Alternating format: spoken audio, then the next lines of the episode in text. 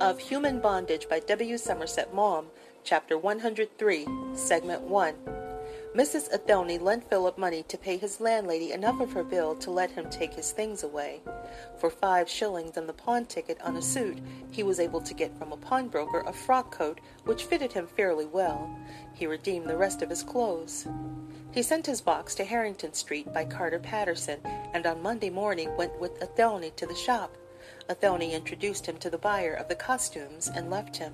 The buyer was a pleasant, fussy little man of thirty named Sampson, and shook hands with Philip, and in order to show his own accomplishment, of which he was very proud, asked him if he spoke French. He was surprised when Philip told him that he did. Any other language?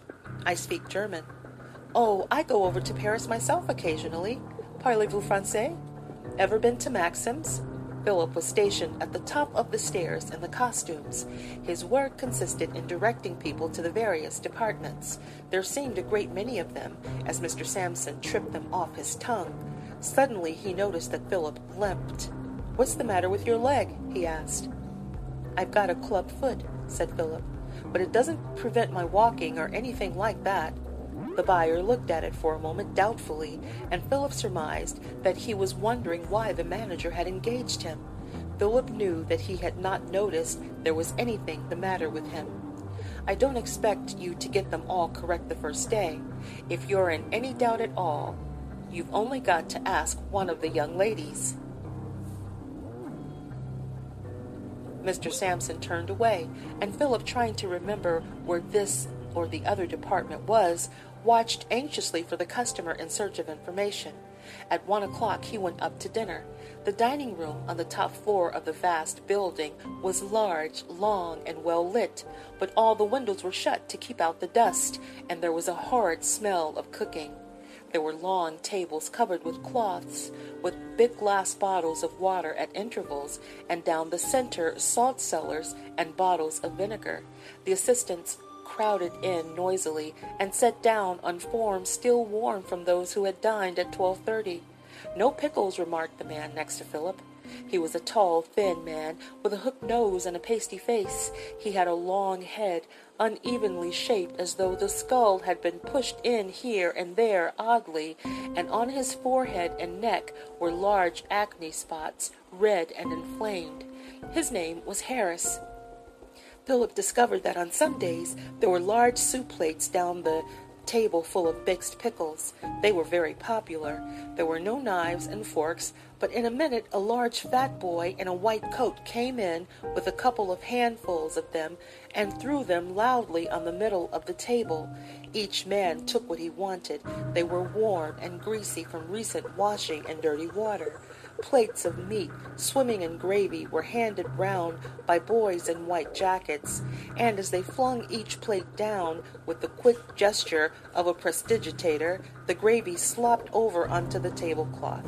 They were brought large dishes of cabbages and potatoes. The sight of them turned Philip's stomach. He noticed that everyone poured quantities of vinegar over them. The noise was awful. They talked and laughed and shouted, and there was the clatter of knives and forks and strange sounds of eating. Philip was glad to get back into the department. He was beginning to remember where each one was and had less often to ask one of the assistants when somebody wanted to know the way. First to the right, second on the left, madam. One or two of the girls spoke to him, just a word when things were slack, and he felt they were taking his measure. At five, he was sent up again to the dining room for tea. He was glad to sit down. There were large slices of bread, heavily spread with butter, and many had spots of jam, which were kept in the store and had their names written on. Philip was exhausted when work stopped at half past six. Harris, the man he had sat next to at dinner, offered to take him over to Harrington Street to show him where he was to sleep.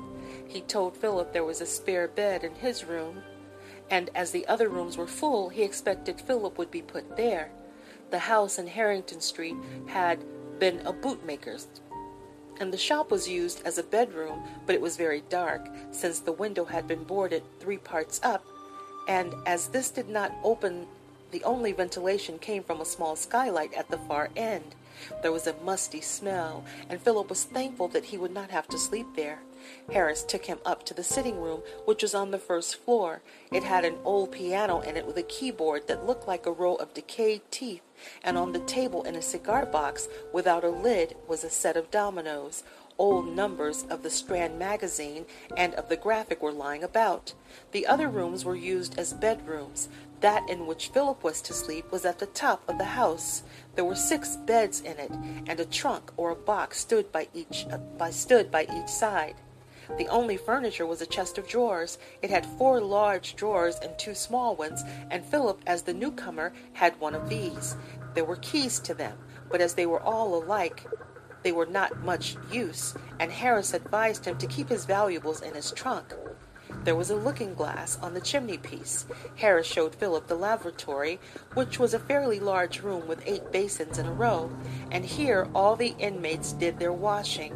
It led into another room in which were two baths, discolored, the woodwork stained with soap, and in them were dark rings at various intervals which indicated the watermarks of different baths. End of segment one.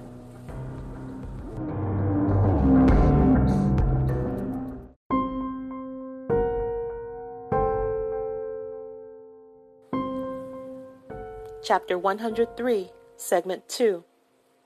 When Harris and Philip went back to their bedroom, they found a tall man changing his clothes and a boy of sixteen whistling as loud as he could while he brushed his hair. In a minute or two, without saying a word to anybody, the tall man went out. Harris winked at the boy, and the boy, whistling still, winked back. Harris told Philip that he was called Pryor. He had been in the army and now served in the silks. He kept pretty much to himself, and he went off every night, just like that, without so much as a good evening, to see his girl. Harris went out too, and only the boy remained to watch Philip curiously while he unpacked his things. His name was Bell, and he was serving his time for nothing in the haberdashery.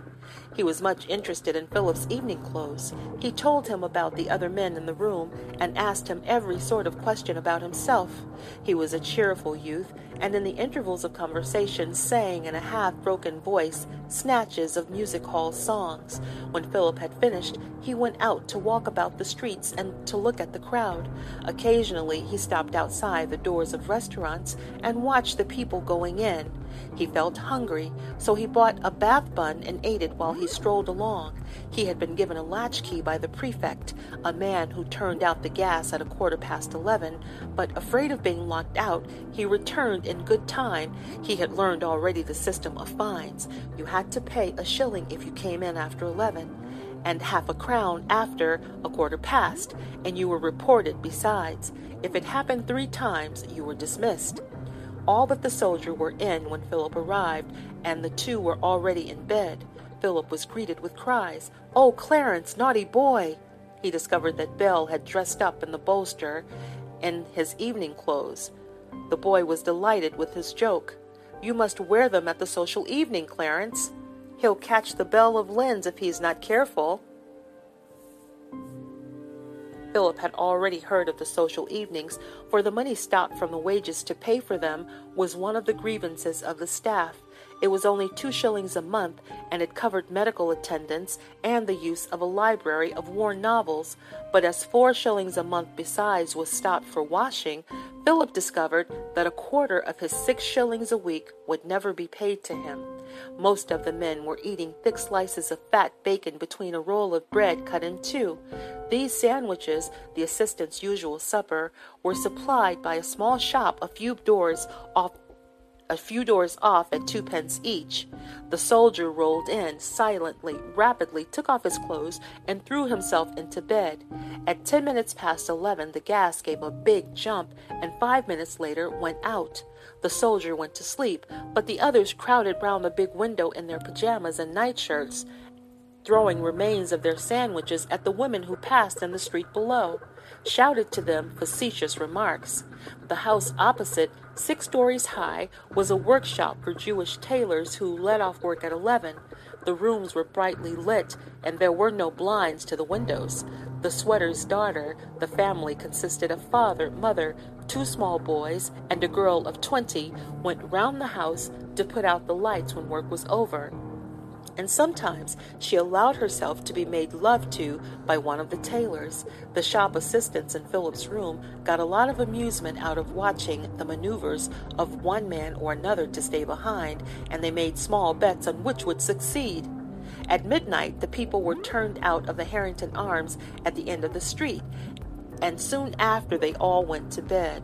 Bell, who slept nearest the door, made his way across the room by jumping from bed to bed, and even when he got to his own, would not stop talking. At last, everything was silent but for the steady snoring of the soldier, and Philip went to sleep. He was awakened at seven by a loud ringing of a bell, and by a quarter to eight they were all dressed and hurrying downstairs into their stockinged feet to pick up their boots. They laced them as they ran along to the top in Oxford Street for breakfast. If they were a minute later than eight, they got none, nor, once in, were they allowed to get themselves anything to eat. Sometimes, if they knew they could not get into the building in time, they stopped at the little shop near their quarters and bought a couple of buns. But this cost money, and most went without food till dinner. Philip ate some bread and butter, drank a cup of tea, and at half past eight began his day's work again. First to the right, second to the left, madam. Soon he began to answer the questions quite mechanically. The work was monotonous and very tiring. After a few days, his feet hurt him so that he could hardly stand. The thick, soft carpets made them burn, and at night his socks were painful to remove. It was a common complaint, and his fellow floorman told him that socks and boots just rotted away from them, rotted away from the continual sweating. All the men in his room suffered in the same fashion, and they relieved the pain by sleeping with their feet outside the bedclothes. At first, Philip could not walk at all, and was obliged to spend a good many of his evenings in the sitting room at Harrington Street with his feet in a pail of cold water. His companion on those occasions was Bell, the lad in the haberdashery, who stayed in often to arrange the stamps he collected. As he, fas- as he fastened them with little pieces of stamp paper, he whistled monotonously. End of chapter 103.